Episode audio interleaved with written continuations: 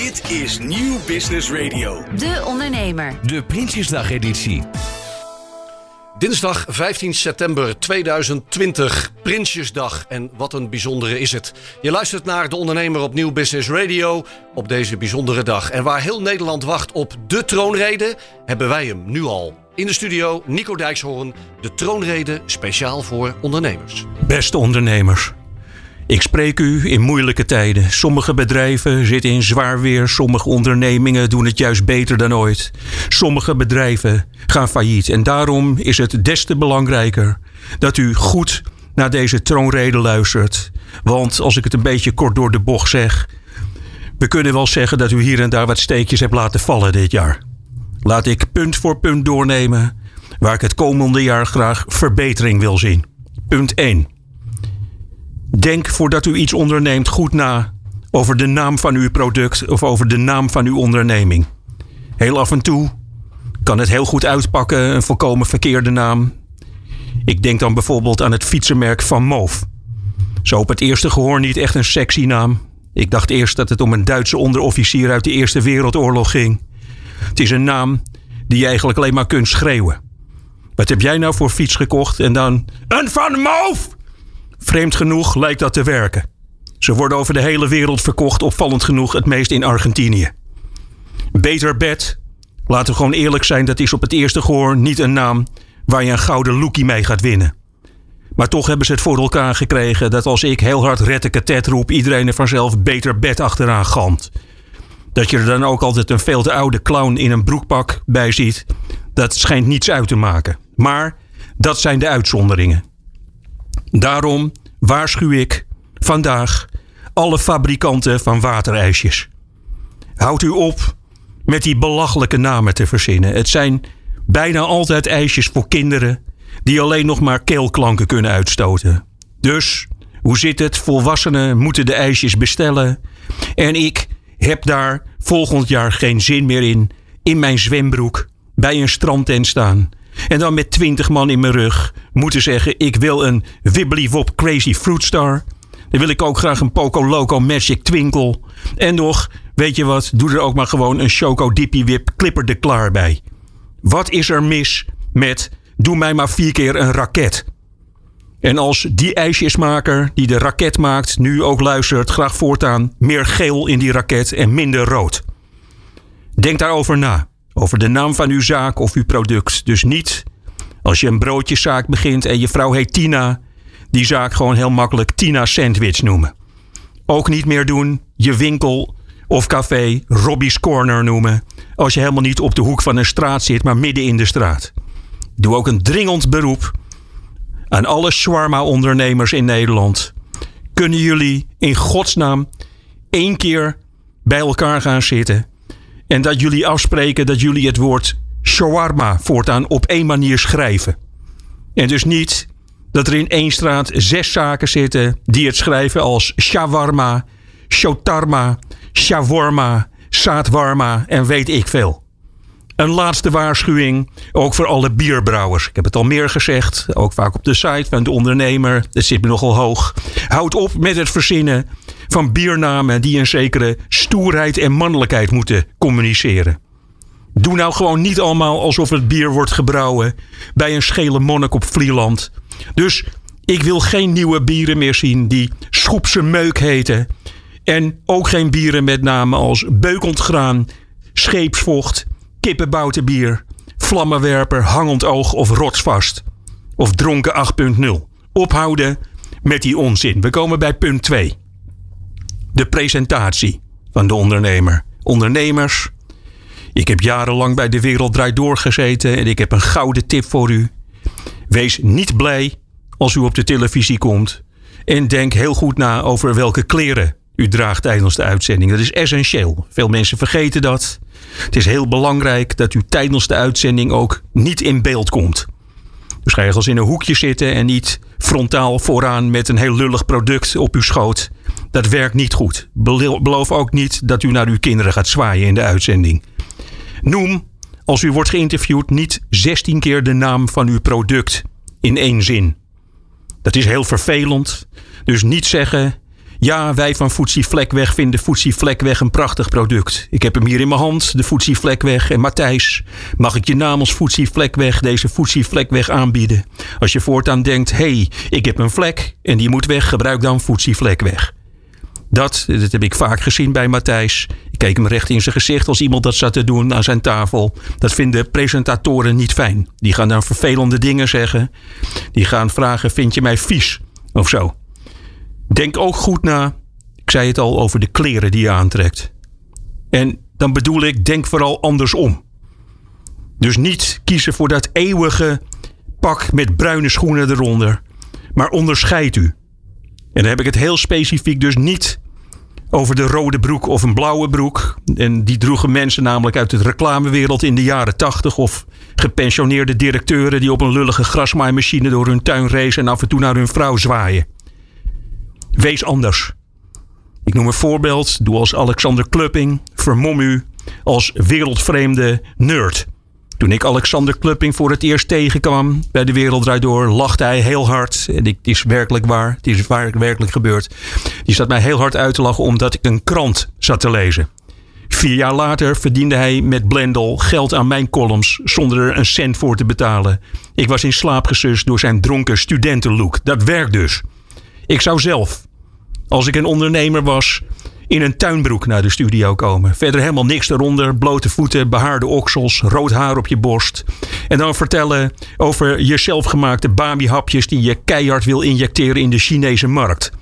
En mensen gaan dat onthouden. Zo werkt het. Dat was die gek met die Bami-hapjes met die tuinbroek aan zijn reet. Nu ik het toch over China heb. Over het buitenland. Dit heb ik ook heel vaak gehoord. In kroegen of waar dan ook. Voor de duizenden beginnende ondernemers. Die nu luisteren en die denken dat ze over de hele wereld onze satésaus moeten gaan eten. Laat dat zitten. Dat is al honderden keren door andere mensen geprobeerd. En de waarheid is, ze vinden het in het buitenland niet te vreten, onze satésaus. Het is pindakaas met sambal er doorheen. Dat willen ze niet. Dus ook Drentse ondernemers die, omdat ze het zelf lekker vinden, een kleverige ontbijtkoek willen gaan verkopen in Polen, doe het niet. Begin desnoods een naaktcamping naast een vervallen boerderij. Dat schijnt daar heel erg goed te lopen.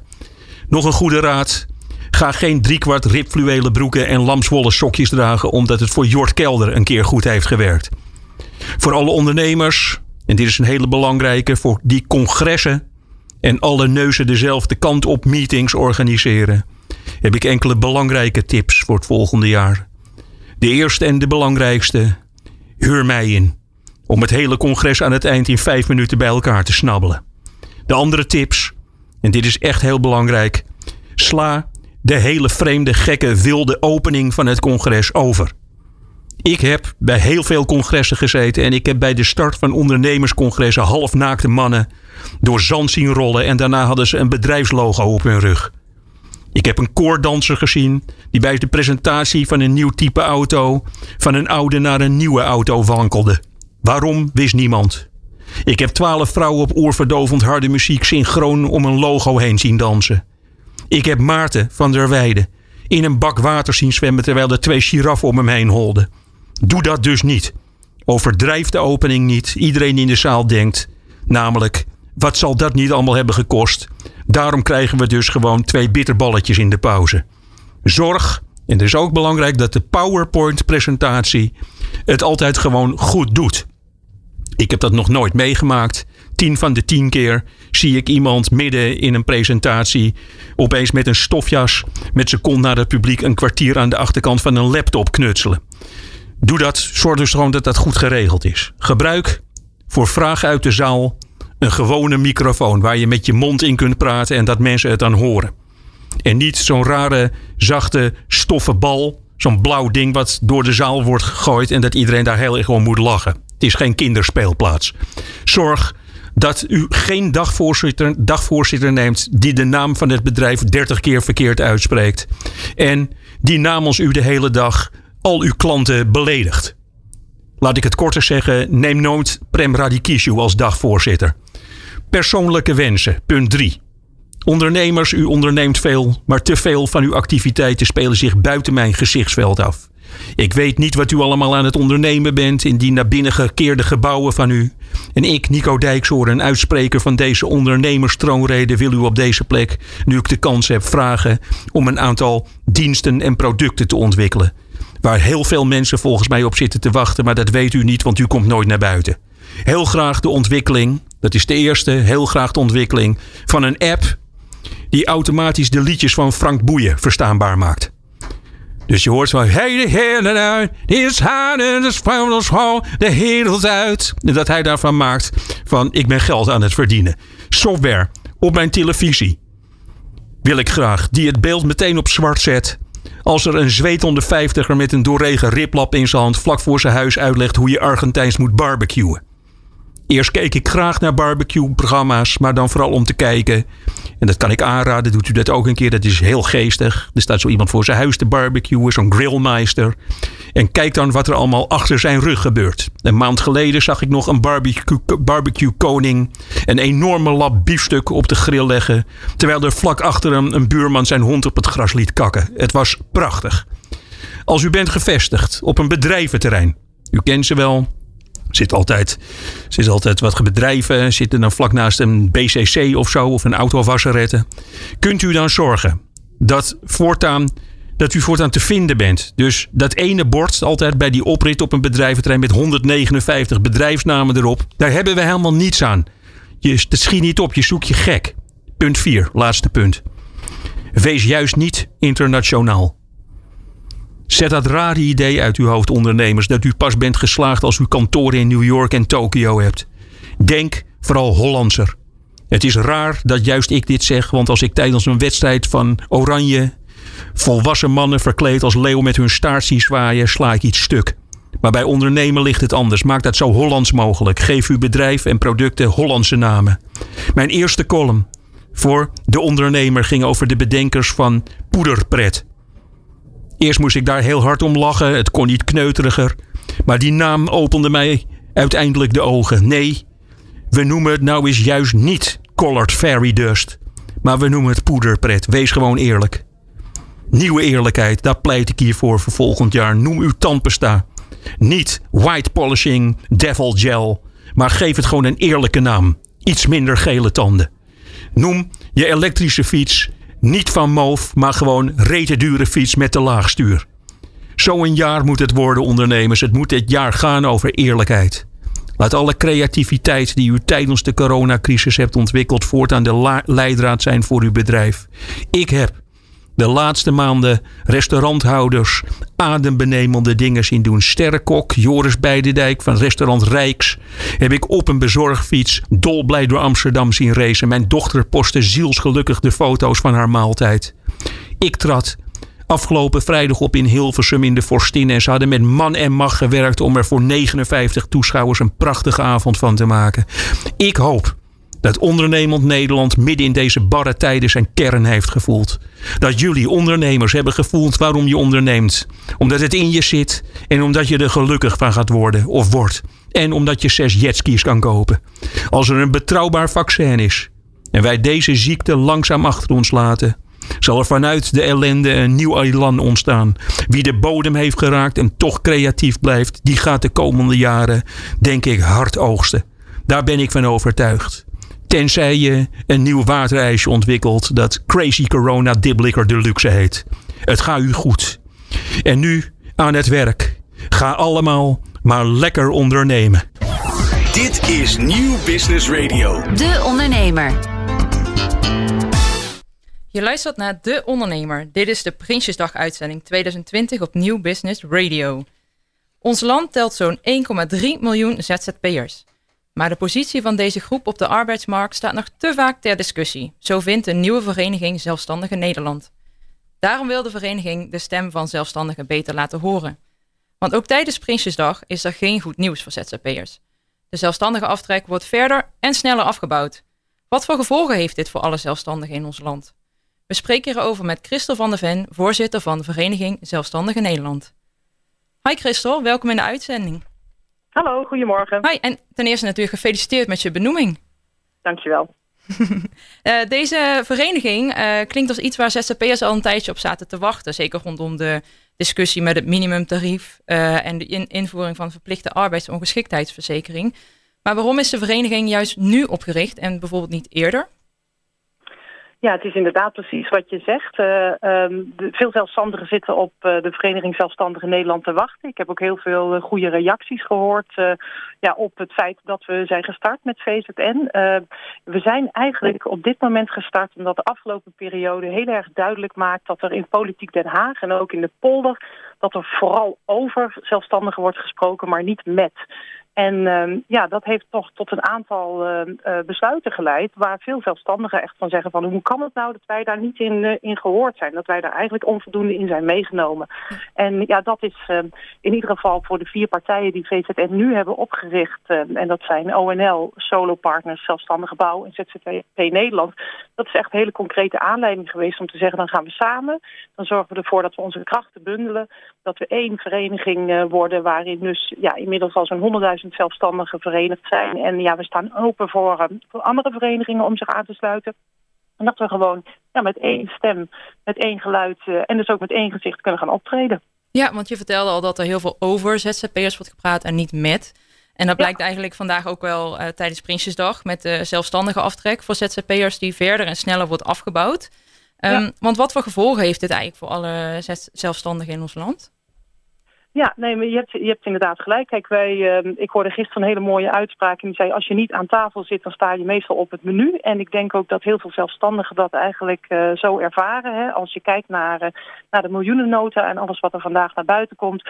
dan zie je dat het kabinet heel erg wil dat we de economie op gang kunnen brengen. Er is een focus op lastenverlichting, ook bij het MKB en op investeringen. En dus niet bij zelfstandigen. Van zelfstandigen wordt gezegd dat de zelfstandige aftrek... die al werd afgebouwd, dat die, dat die nog verder zal worden af, uh, afgebouwd.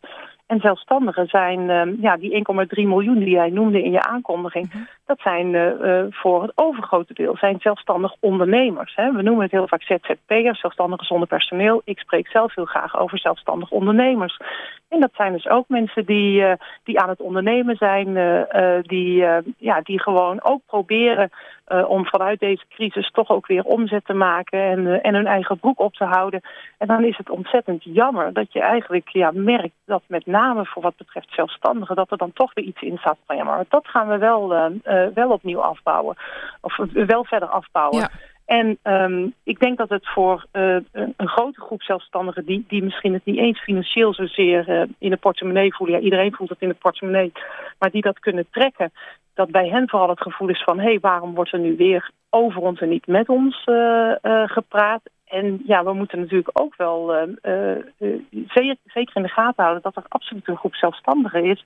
Ja, die dit echt in de portemonnee gaan voelen... En die, die zelfstandige aftrek bijvoorbeeld juist nodig hebben om te ondernemen. Hè? Om ervoor te zorgen dat ze zich kunnen blijven ontwikkelen. Dat ze nadenken over uh, afdekken van inkomsten, inkomensrisico's. Um, en het, ja, het belangrijkste punt eigenlijk van mij is, is uh, wat is het argument achter het versneld afbouwen van die zelfstandige aftrek? En dan hoor je heel erg, ja, willen schijnzelfstandigheid tegengaan. Ja. Uh, maar ja, of dit nou het middel is om dat tegen te gaan. Uh, wij bij VZ, VZN zijn echt van mening dat je daarvoor veel beter eerst kunt werken aan gewoon een goede definitie van wat is nou een zelfstandige. Ja, want daar willen jullie ook heel erg hard voor gaan maken. Dat er ook een duidelijke definitie komt van nou, wat is nou een zelfstandige zonder personeel? Ja, dat klopt. Ja, wat is een zelfstandig ondernemer? Dat is, uh, dat is ontzettend belangrijk. En, uh, en je ziet nu dat die zelfstandige aftrek... die wordt, uh, die wordt eigenlijk ja, versneld afgebouwd... om een kleine groep zelfstandigen... als het ware ja, te beletten om te ondernemen. En dat is misschien ook wel een groep van zelfstandigen... die, ja, waarvan we zeggen dat zijn wellicht schijnzelfstandigen... maar een hele grote groep mensen is gewoon uit vrije wil zelfstandig ondernemer... Um, ja, doet dat omdat hij of zij gewoon heel graag wil doen waar hij goed in is. En, en, en wil en kan ook de eigen broek ophouden. Maar heeft bijvoorbeeld wel die zelfstandige aftrek uh, nodig om, uh, om te kunnen ondernemen. Om innovatief te zijn, om te kunnen investeren in uh, het eigen vakmanschap. Om na te denken over ja, hoe hou ik een buffer over voor slechte tijden. Um, en wij denken dus dat je het eigenlijk niet via de zelfstandige aftrek moet oplossen, dat probleem van de, van de schijnzelfstandigheid, maar via een duidelijke definitie en gewoon een heldere, duidelijke rechtspositie voor zelfstandigen op de arbeidsmarkt. Ja, want even nog terug naar, uh, naar vandaag, Prinsjesdag. Wat had er volgens jou dan eigenlijk in de miljoenennota moeten staan? Um, Nou, kijk, uh, wat eigenlijk belangrijk is, vind ik dat zelfstandigen worden gezien uh, ook als, uh, als zelfstandig ondernemers. Hè? Dus dat we samen met MKB, met, uh, met de grote bedrijven, met, ook met werknemers, maar dat we zullen met z'n allen de schouders eronder moeten zetten en die economie op gang brengen. En uh, zelfstandig ondernemers die doen dat vanuit een eigen positie die, ja, wat ik al zei, onduidelijk is op de arbeidsmarkt. Wat heel erg uh, uh, mooi zou zijn is als er inderdaad um, vooral wordt uitgesproken dat, dat er ook met zelfstandigen gepraat gaat worden. En dat we met elkaar, dus ook met de politiek en met het polder, dat we, ja, dat we in de komende kabinetsperiode, of in ieder geval in de komende jaren, een start maken met het bedenken van oplossingen voor de arbeidsmarkt. Kijk, de, de commissie Borstlab heeft uh, een duidelijke analyse gemaakt, hè, waar we ook als VZN achter staan. Er zitten een aantal uh, vraagstukken in op de arbeidsmarkt en die, en die raken ook zelfstandigen met een lager verdienvermogen. En daar willen wij gewoon heel graag samen met de politiek en met uh, de overige partijen uit de polder over in gesprek gaan. En ja, het zou eigenlijk mooi zijn, ik snap dat dat niet in de miljoenennoten staat, maar dat dat vandaag gewoon wat meer naar voren was gekomen. Ja, ja en jullie hebben nu dus 100.000 leden. Er zijn nog 1,2 miljoen leden te winnen. Waarom zou een zelfstandige lid moeten worden van jullie vereniging? Ja, dat is natuurlijk altijd heel grappig, hè? want je, wil, uh, je wilt over het algemeen ook zelfstandiger zijn omdat je, omdat je je eigen broek wil ophouden. Maar ik denk, uh, ja, samen sta je sterk. Uh -huh. uh, en op het moment dat je als zelfstandige denkt van ik kan zorgen voor mijn eigen boterham, ik kan zorgen voor mijn eigen vakmanschap, ik kan zorgen voor mijn eigen financiële buffer in tijden van, van nood. En toch vind ik het wel belangrijk dat ik als groep, als gewoon zelfstandig werkende op die arbeidsmarkt vertegenwoordigd word, ook in Den Haag. Nou, dan kun je je aansluiten. Dan kun je aansluiten bij een van de, van de onderliggende uh, belangenverenigingen van VZN. Um, en uh, uh, ja, dat, uh, dat raad ik iedereen aan. En tegelijkertijd snap ik dat er gewoon een aantal zelfstandigen zijn die zeggen... nee, dat past helemaal niet bij mijn eigen persoonlijke drijfveer om zelfstandige te zijn. Dus ja. dat is ook een mooi, mooi dilemma. Nou, helder. In ieder geval heel erg bedankt, Christel, en heel veel succes. Dankjewel. Dit is Nieuw Business Radio. De Ondernemer. De Prinsjesdag-editie. Je luistert naar de Ondernemer Radio, de Prinsjesdag-editie met als studiogasten Jan Meerman van In Retail en consumentenpsycholoog Patrick Wessels. We bellen met de voorzitter van ONL, Hans Biesheuvel. En natuurlijk dat juist op deze Prinsjesdag. Hans, welkom in de uitzending. Ja, goedemorgen. Hans, uh, met de kennis die jij inmiddels hebt van de miljoenennota en misschien ook wel de troonrede zo dadelijk. Vind je dat er in de plannen die tot nu toe bekend zijn meer dan ooit rekening is gehouden met het MKB? Ja, dat vind ik wel. Ik ben behoorlijk positief. We zijn wel eens kritisch over de politiek. Maar ik vind eigenlijk dat de begroting die er nu ligt realistisch is. En uh, ook echt een goede poging is om de economie weer op gang te krijgen. Nou, we weten natuurlijk al jaren dat het MKB natuurlijk de enige motor van de economie is. En uh, nou ja, er zit meer MKB-beleid in dan ooit. Dus ik ben, ja, ik ben behoorlijk positief. En als, als we daar eens twee, drie punten uithalen, Hans, wat, wat stemt jou dan tot deze tevredenheid? Nou, ik denk met name de mix van zeg maar, steunmaatregelen in combinatie met maatregelen om echt uh, ja, het investeren op gang te krijgen. Niet alleen door de overheid zelf, maar ook bij de ondernemers. Uh, dus dat is goed, hè? allerlei maatregelen om investeringen te stimuleren op fiscaal, op fiscaal vlak. Maar daarnaast ook natuurlijk de VPB-verlaging naar 15 procent. Dat is toch voor heel veel ondernemers een mooie stap uh, voorwaarts. Um, ja, en ik denk dat heel belangrijk is dat in ieder geval deze toon die men nu zet, dat men die ook de komende jaren voortzet. Want dat is wel mijn boodschap aan de politiek. Hè. We zitten in een hele diepe economische crisis. Dat gaat jaren duren voordat we eruit komen. Dus zorg ook dat dat perspectief voor ondernemers, voor MKB'ers, ook op de langere termijn goed blijft. Hè. Dat het investeren niet alleen nu wordt gestimuleerd, ook, ook echt de komende jaren.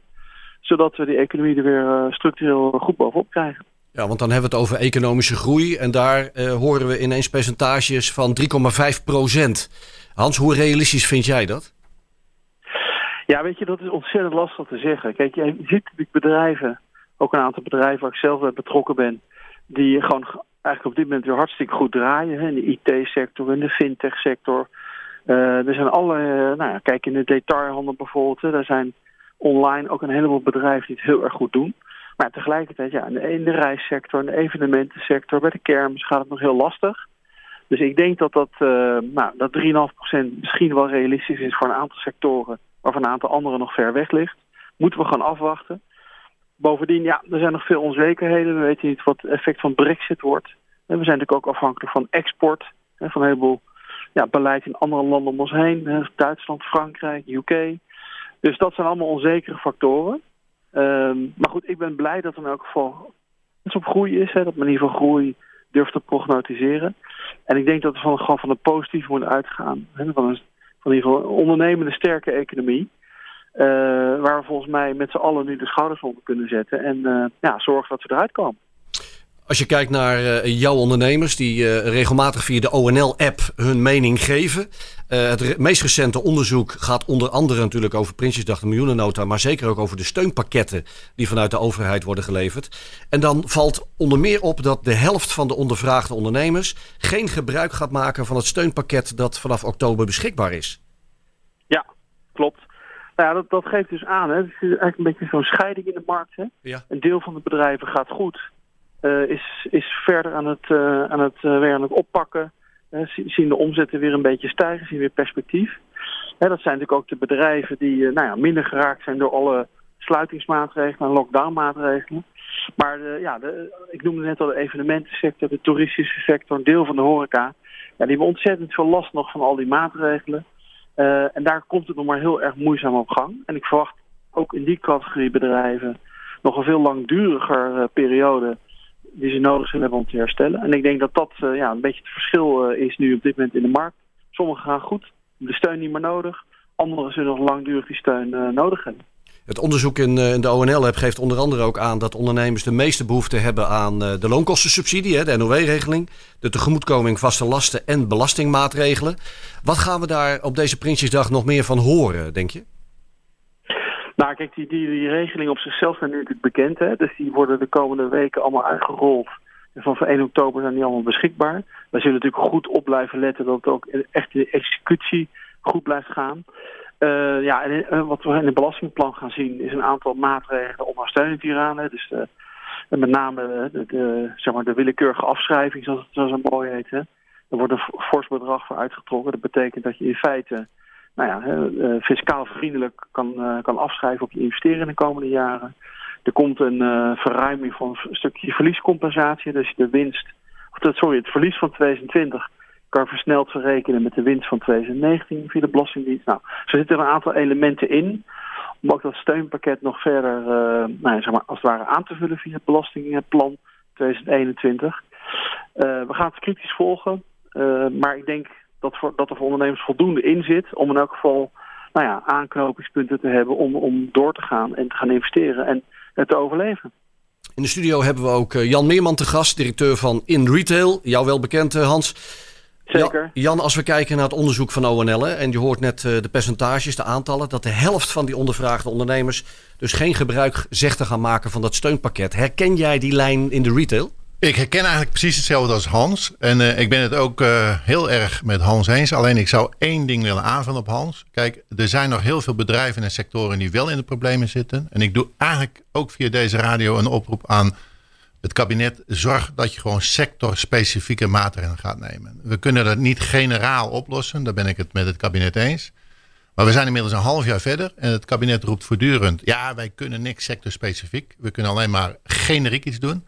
Ja, dat gaat niet meer werken. Je krijgt een heleboel bedrijven, kijk naar de horeca, de evenementindustrie, krijg je niet met generieke maatregelen eh, door deze ellende heen. En dan moeten we veel meer naar sectorspecifiek maatwerk. Uh, die vraag ligt er. En het kabinet roept voortdurend, ja, dat kunnen we niet.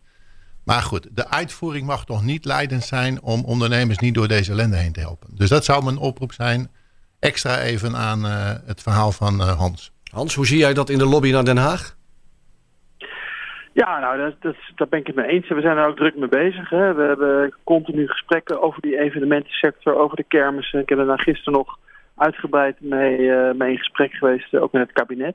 Dus ik ben het daar met Jan eens. Kijk, ik, ik vind die generieke maatregelen op zich namelijk wel het allerbelangrijkste op dit moment. Hè, dat de hele economie, iedereen die vooruit wil, uh, vooruit kan. En gebruik kan maken van die investeringsaftrek. En ik denk dat we na Prinsjesdag ons heel goed moeten kijken... Ja, we zien nu bijvoorbeeld in de toeristische sector, hè, dat leek in begin juli er een beetje aan te trekken. We konden weer op vakantie, we konden weer op reis. Nou, inmiddels is ongeveer heel eh, de wereld oranje gekleurd, kunnen we bijna nergens meer naartoe. Dus het valt voor die toeristische sector nog veel meer tegen dan we twee maanden geleden dachten. En dat behoeft inderdaad extra aandacht, ook van het kabinet, om te kijken hoe ook die sector ook ja, met specifieke maatregelen er doorheen kunnen gaan trekken. Bij die economische groei die ik, die ik net vermeldde, die 3,5% gaat de overheid ook uit van geen tweede coronagolf. Als je kijkt naar het sentiment onder jouw ondernemers binnen ONL daarover, de verwachting daarbij, misschien ook de voorzichtigheid om te willen kunnen blijven investeren of misschien wel de stekker eruit te trekken. Wat, wat proef je daaromtrent, Hans? Nou ja, ook daar zie je een beetje een tweedeling. Hè. Kijk, als je uh, nou, een IT-bedrijf hebt, iedereen zit thuis, kan thuis zijn werk doen. Dan heb je er natuurlijk minder zorgen over dan als je een terras hebt. Zoals hier bij ons aan de overkant bij het Ondernemershuis Nederland. Hè, waar de ja. posthoorn zit, oudste café van Nederland. Ja. Die echt van terras moet hebben. En als je dan hoort in, dat in de Haagse horeca toch uh, ja, een aantal besmettingen zijn geconstateerd de afgelopen week. Ja, dan maak je daar natuurlijk veel meer zorgen over. Uh, het is in ieder geval heel belangrijk dat we met elkaar ontzettend alert blijven. Uh, en ook daar de ondernemers de steun geven. Zodat ze in elk geval ook in staat zijn. Hè, want dat is mijn grootste punt eigenlijk op dit moment. Dat ze ook in staat worden gesteld om met al die maatregelen hun weg te vinden. Hè, en toch te kunnen blijven ondernemen. En dat vraagt om een consequente overheid. Hè, die consequent handelt.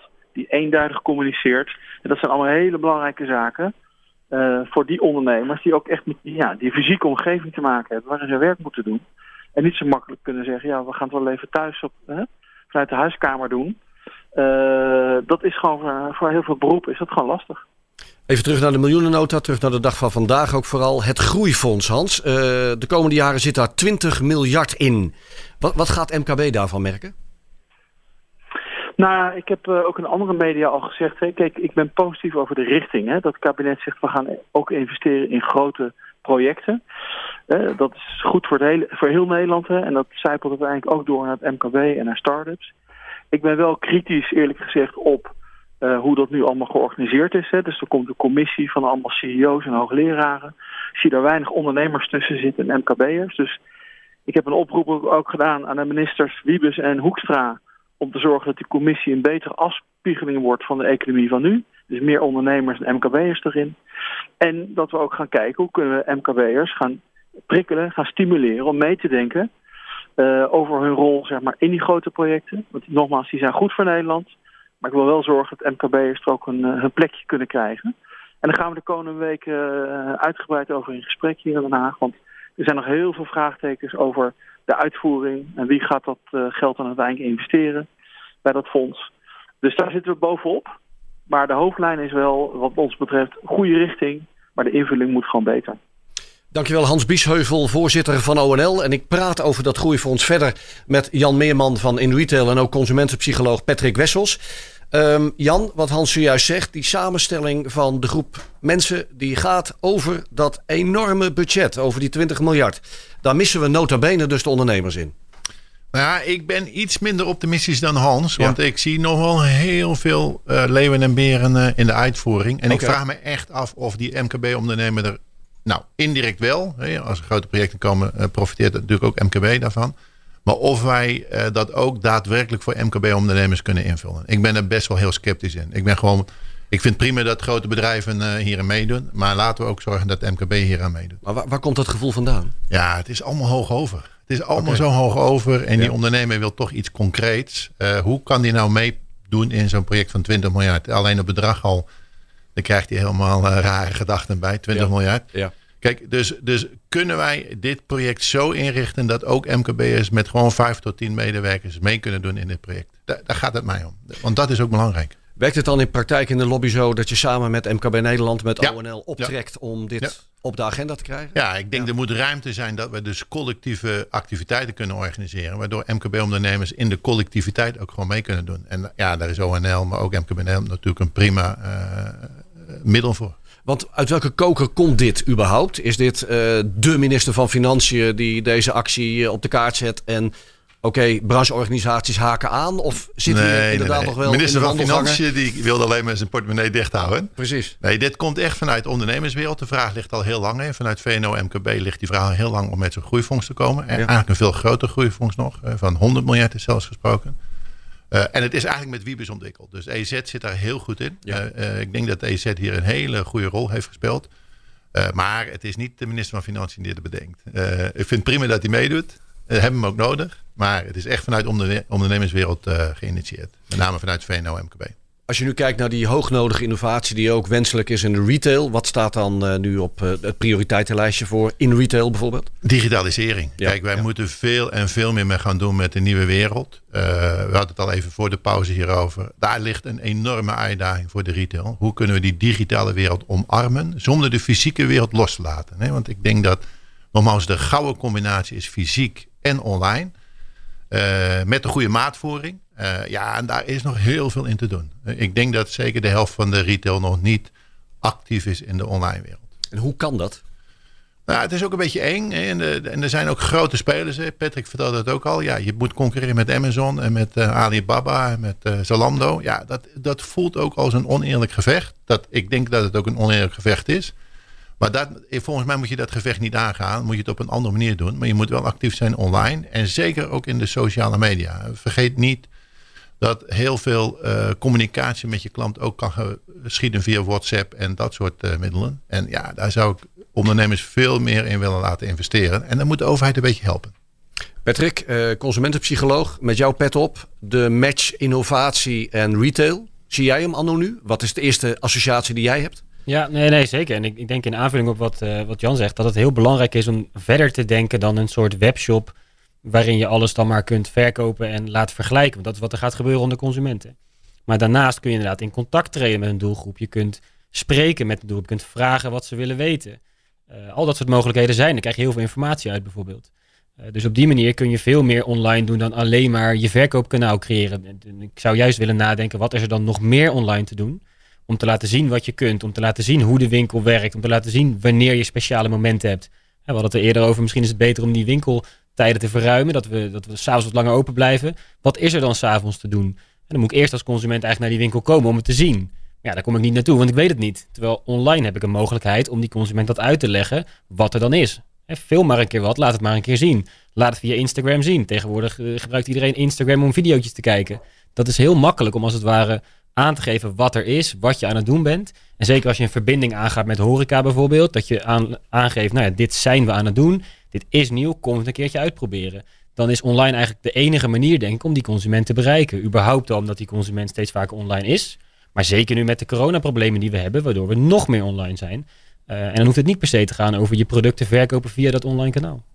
Nou, wat wij zien, Robert, uh, even aanvullend op Patrick. Uh, dat gebeurt gelukkig ook. Hè, dat ondernemers veel meer die online mogelijkheden hebben opgepakt. Ik ken een ondernemer in Eindhoven. Die heeft gewoon personal shopping gecreëerd in het coronatijdperk benaderd zijn consument via WhatsApp op een persoonlijke manier.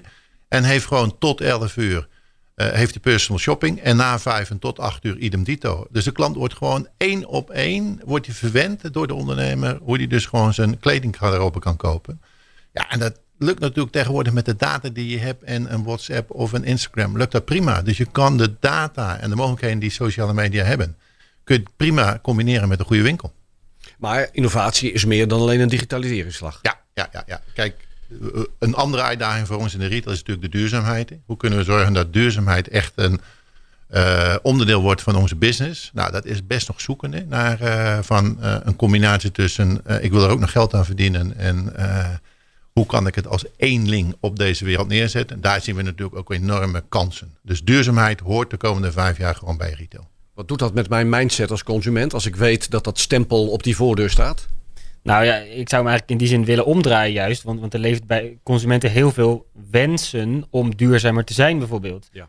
Heel veel consumenten die, die willen van zichzelf best wel duurzame keuzes maken. Maar dan moeten ze daarin wel een beetje geholpen worden. Het moet wel makkelijk gemaakt worden. En dat betekent dat je als ondernemer kun je proberen na te gaan. Wat vindt die consument dan belangrijk? Wanneer maakt hij wel een duurzame keuze? Waar ligt het aan? En, en, dan kom je eigenlijk weer terug op weer online en social media. Daar kun je die dingen gewoon vragen. Die, die consument die antwoordt wel. En, en desnoods laat je hem keuzes maken uit bepaalde dingen. Dan hoeft hij niet eens te antwoorden, hoeft hij alleen maar te kiezen. En dan kun je de data analyseren en dan zie je gewoon wat hij wil hebben. En dat betekent dat je duurzame keuzes kunt maken op een manier dat je waarde creëert voor die consument. Want die vindt het inderdaad belangrijk dat hij misschien met, met minder vlees uh, toch iets lekkers op tafel kan zetten. Want die vindt het inderdaad belangrijk dat zijn kleding niet ergens in Bangladesh is gemaakt, maar gewoon netjes op een eerlijke manier. Al dat soort dingen, dat vindt die consument echt wel belangrijk. Alleen, er zitten een aantal hobbels in. En op het moment dat de consument geen keuze hoeft te maken, dan maak je hem ook niet. Dus als ik overal mijn kleding kan kopen en ik weet gewoon niet dat het uit Bangladesh komt, dan heb ik geen probleem. Terwijl als dat veel meer duidelijk wordt gemaakt van let op, je hebt twee keuzes dit komt uit Bangladesh en het kost bijna niks. Dit wordt eerlijk geproduceerd, zeg jij het maar. op dat moment moet ik als consument een keuze gaan maken. En als ik dan net al mijn vrienden verteld heb dat ik duurzaamheid heel belangrijk vind, dan is het wel een beetje vreemd dat ik daarna mijn kleding uit Bangladesh laat komen. Oftewel, dat gaat in mijn hoofd zitten en daar ga ik dan langzaam over nadenken en dan ga ik bewegen richting die wat duurdere kleding die eerlijk wordt geproduceerd. Liefst met een logootje erop dat die duurzaam is, dan kan ik het ook nog even aan iedereen laten zien. Dat zijn allemaal motivaties om het voor die consument toch interessanter te maken. Maar dat kun je dus leren, denk ik, als ondernemer door in gesprek te gaan met je consument. Er ligt natuurlijk, uh, het is wel mooi dat Patrick dat zegt, in de communicatie ligt natuurlijk nog een enorme uitdaging. Want er gebeuren gelukkig al goede dingen en Nederland loopt daar redelijk in voorop. Hè. Er is ook een kledingconvenant uh, wereldwijd uh, gemaakt hoe we dat een beetje fatsoenlijk kunnen doen. Dus als we dat nou beter communiceren naar de consument, ligt daar een enorme kans. Hè? Ook kans voor individuele ondernemers. Hè? Dat jij op een verantwoorde manier je kleding of schoenen of andere artikelen in je winkel hebt. Ja, als ik het zo eigenlijk hoor, krijgen consumenten heel veel uh, mogelijkheden, keuzes, heel veel wensen. Maar hoe zorg je er eigenlijk voor als ondernemer dat je niet alleen maar alles gaat doen voor de consument, maar ook gewoon bij jezelf blijft? Nou, ik denk dat je het uiteindelijk voor je consument zou moeten doen. En dan is het niet zo dat, uh, dat je de hele dag moet hollen en dat je het maar aan moet passen. Nee. Uh, dat is denk ik ook niet de bedoeling. Ik denk wel dat het belangrijk is dat je in gesprek bent met de consument, met een groep consumenten. en dat je daar trends uit haalt. En of je dat dan doet door middel van data die je analyseert, dat is heel geavanceerd. Uh, maar je kan ook gewoon zorgen dat je met 10, 20 man in gesprek bent. En dan merk je echt wel een beetje wat de rode draad is, wat ze graag willen. Um, en, en, daar pas je het op aan of niet. Uiteindelijk als ondernemer bepaal je waar het heen gaat. En je kunt ook als ondernemer in die zin wat vooruit gaan zien. Dat je denkt, nou ja, ze hebben het daar nog niet per se over, maar ik zie dat gebeuren. Dat kan ook. Alleen aan de, aan de andere kant denk ik dat als je merkt, ik moet iets met online en ik vind het lastig om in mijn winkel die mensen te krijgen, ga dan in gesprek. Want dat is je eerste bron van informatie. En dat is eigenlijk een gemiste kans als je hem niet benut, denk ik. En aan de andere kant, als je merkt, ik ben de hele dag aan het hollen en aan het doen, nou ja, dan inderdaad moet je daar misschien iets minder, uh, minder fanatiek in zijn. Je hoeft je niet te laten leven door die consument. Dat is ook een ander verhaal. Maar je kunt wel, zodra je die kennis mist, kun je het gewoon aan die consument vragen. Die online mogelijkheden zijn er. En als je daar creatief mee omgaat, dan is dat veel meer dan een winkeltje online bijvoorbeeld. Ja, maar toch, als, als we nou eens kijken naar innovatie en waar het voor heel veel ondernemers, zeker in de retail, ooit begonnen is, de winkelvloer. Wat is daar dan nog letterlijk voor innovatieslag te maken? Hebben we in het algemeen, even generaliseren, daar ook niet een slag gemist naar die nieuwe consument?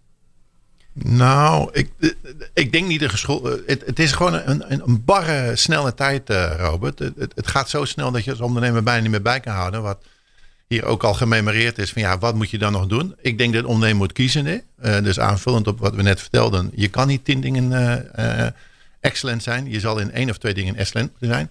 Maar waar we op de winkelvloer nog veel moeten investeren is in de uh, medewerkers. We hebben nog een enorme slag te staan. Dat we die medewerker ook uh, veel beter laten aansluiten op het consumentenvraag. En de consument is vaak heel goed geïnformeerd. Komt hij de winkel in. En wil ook op een goede manier uh, die extra service ervaren. Dus daar moeten we nog wel een slag slaan. In scholing, in nieuwe technieken. Uh, ja, zeg maar ook die digitale wereld in de winkel uh, introduceren. Waarom zou je gewoon niet met een uh, iPad je consument kunnen adviseren? Want dan heb je gewoon alles bij de hand. Je luistert naar De Ondernemer, de Prinsjesdag uitzending met Jan Meerman, directeur van In Retail en consumentenpsycholoog Patrick Wessels als onze studiogasten. We bellen zo dadelijk met MKB Nederland. Dit is Nieuw Business Radio. De Ondernemer, de Prinsjesdag editie. Je luistert naar de Ondernemer Radio, de Prinsjesdag-uitzending. En we bellen met de directeur van MKB Nederland, Leendert Jan Visser. Leendert Jan, welkom in de uitzending. Dankjewel. Laten we eens op deze Prinsjesdag beginnen met uh, wat Jacco Volhoff in zijn column bij ons een lobby-succesje noemde. De reeds geplande verlaging van de winstbelasting, VPB, voor het MKB, die gaat door. En de eerste schijf wordt verruimd van 200.000 naar 400.000 euro. Een lobby-succesje, Leendert Jan. Ja, ja, ja, daar zijn we heel erg blij mee. Dat dit uh, uiteindelijk is gelukt. Uh, dat was nog wel even spannend hoor. Maar dit is echt een, uh, meer dan een hart onder de riem voor alle onze ondernemers die het heel erg lastig hebben. Een, een forse verlaging van de, van de winstbelasting volgend jaar. Dat is een prima resultaat. Als je in het algemeen even kijkt naar de miljoenennota en wat er allemaal achter de schermen bij jullie ook in de lobby is gebeurd. vind je dan dat er in de plannen sowieso nu meer focus op het MKB is gekomen? Ja, dat zien we, dat zien we echt. Uh, bij de VPB zie je het natuurlijk heel, heel erg uh, goed, maar ook in het uh, naar voren halen van alle overheidsinvesteringen. want dat is natuurlijk heel erg belangrijk, hè, dat je als ondernemer nog wel omzet kan maken. Ja. Hè, voor de bouw, nou ja, voor, voor alles wat daar aan vasthangt, alle opdrachten die al gepland waren hier en daar opgehoogd en naar voren worden gehaald is goed nieuws. En het kabinet heeft ons toegezegd vooral ook te kijken naar hoe het NKB hiervan kan profiteren. Dus we gaan voorkomen dat het naar een enkeling gaat met ingewikkelde aanbestedingen. dit, een groot deel van de omzet zal naar, naar onze ondernemers gaan. Geldt het ook voor het Groeifonds? We hebben het daar in deze uitzending met onder andere Jan Meerman van InRetail al uitgebreid over gehad. En ook met je collega Hans Biesheuvel van ONL. Dat Groeifonds, die 20 miljard, wat gaat het MKB daarvan merken? Nou, uh, hier hebben we intensief overleg over gehad met uh, met name met de minister van Economische Zaken, minister Wiebes. minister Wiebes heeft tegen ons gezegd, de focus moet zijn, daar zijn we zeer met hem eens, voor dit fonds uh, naar het nieuw verdienvermogen van, uh, van Nederland. En wij weten allemaal, minister Wiebes uh, ook, dat de, de, innovaties en de ideeënrijkdom van het midden- en kleinbedrijf enorm is. Dus we zullen met onze ondernemers onder tafel gaan, met elkaar goede plannen bedenken om ja, de goede dingen te doen voor, voor Nederland. En daarmee het verdien, verdienperspectief van, van onze ondernemers ook weer dichtbij brengen. De laatste tijd, eh, als wij ondernemers spraken over Prinsjesdag en de inhoud van de miljoenennota, kregen we vaak te horen. Overheid kijkt nou kritischer en realistischer naar de staatssteun aan bedrijven. Het reanimeren van sectoren die sowieso niet lang te, uh, te leven meer hadden, bijvoorbeeld. Hervorm die sectoren. Hoe staan jullie daar als MKB Nederland in? Ja, die hervorming kan, kan het kabinet eigenlijk niet doen. dus het is heel goed dat het kabinet massief een steunpakket heeft neergezet. Daar hebben we veel over gesproken met het kabinet erg blij uh, dat nu de derde steun, derde steunpakket tot en met de zomer van volgend jaar uh, is geregeld. Ja. Dus er is zekerheid. Uh, en niet de overheid, maar de markt, de ondernemers zelf. Zullen de herstructurering beetpakken. er zijn natuurlijk al talloze ondernemingen bezig met het herstructureren van een bedrijf. Het veranderen van een, van een businessmodel. Alleen de ondernemer zelf kan bepalen waar ligt mijn perspectief. Dat kan de overheid niet voor ze doen. Jan Meerman, directeur in retail, ook in de uitzending bij ons, uh, Leendert Jan. Jan, als jij dit soort signalen van ondernemers hoort, en wij hebben ze echt de afgelopen weken veelvuldig gehoord, van overheid, kijk nou kritischer en realistischer naar die staatssteun aan bedrijven. Herken jij dat vanuit retail? Nou ja, kijk, uh, goedemorgen Leendert Jan. Wat ik nog wel even wil aanvullen is, de overheid kan natuurlijk wel beter faciliteren. Ik heb de, een half uurtje geleden al gepleit voor dat sectorspecifieke maatwerk om die hervorming te creëren, daar mag de overheid nog wel een stapje zetten. Uh, ik, ik ben ook vol over wat de overheid doet, maar daarin zie ik nog wel een ontbrekende factor. Kijk, als je als sector een uh, digitaliseringsslag moet maken, zoals in de retail geldt, ja, dan heb je wel een, af en toe een duwtje van de overheid nodig. En dat mag nog wel wat sterker op de agenda komen. Maar we zien ook bij jullie bij InRetail op de agenda dat je ondernemers kunt helpen om inderdaad je bedrijf te stoppen. Kamer van Koophandel heeft inmiddels een grote campagne ja. daaromtrent ook gestart. Uh, hoe, hoe, zie ik dat dan in, uh, in nou ja, kijk, uh, de, de complimenten ook voor Jacco en uh, Leendert Jan. Dat die op de agenda hebben gekregen dat er een time-out regeling komt. Ja. Dat staat ook echt in de miljoenennota. Waarin ondernemers dus of hun bedrijf kunnen hervormen. Of kunnen kiezen voor een, het stoppen van hun onderneming. Maar dan ook wel zonder dat je er allerlei ellende over nakrijgt. En dat gebeurt nu nog te veel. Dus ik pleit heel erg voor het, uh, het laten verdwijnen van de transitievergoeding. Gaat Koolmees nu hyperventileren hoor, als ik dat zeg. Ja, ja. Maar een onderneming die wil stoppen met vijf medewerkers... en die dan nog 80.000 euro uh, transitievergoeding moet betalen... dat gaat niet werken. Dus beste Koolmees, verzinnenlist, los het op. Want anders maak je ook niet de weg vrij voor nieuwe ondernemers. Leonard Jan, eens? Ik ben het altijd met uh, Jan Meerman uh, eens. Dat zal uh, niemand verbazen.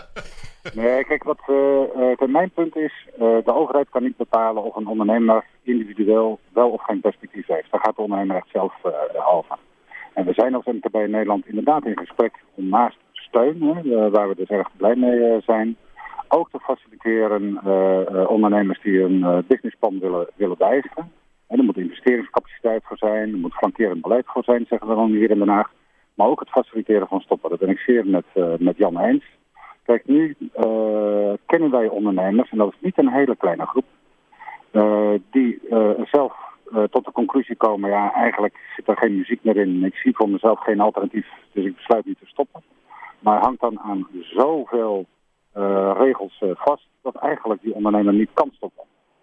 Jan noemt de transitievergoeding, dat, dat is één aspect. Maar denk ook aan de opgestapelde schuld aan de belasting, uitstel van aflossing aan banken. Een, een, een, groot, ja, is een groot palet van, van maatregelen die, die er zijn en waar een oplossing voor moet komen. Daar zijn we over in gesprek. Is ingewikkeld, maar gaan we uitkomen.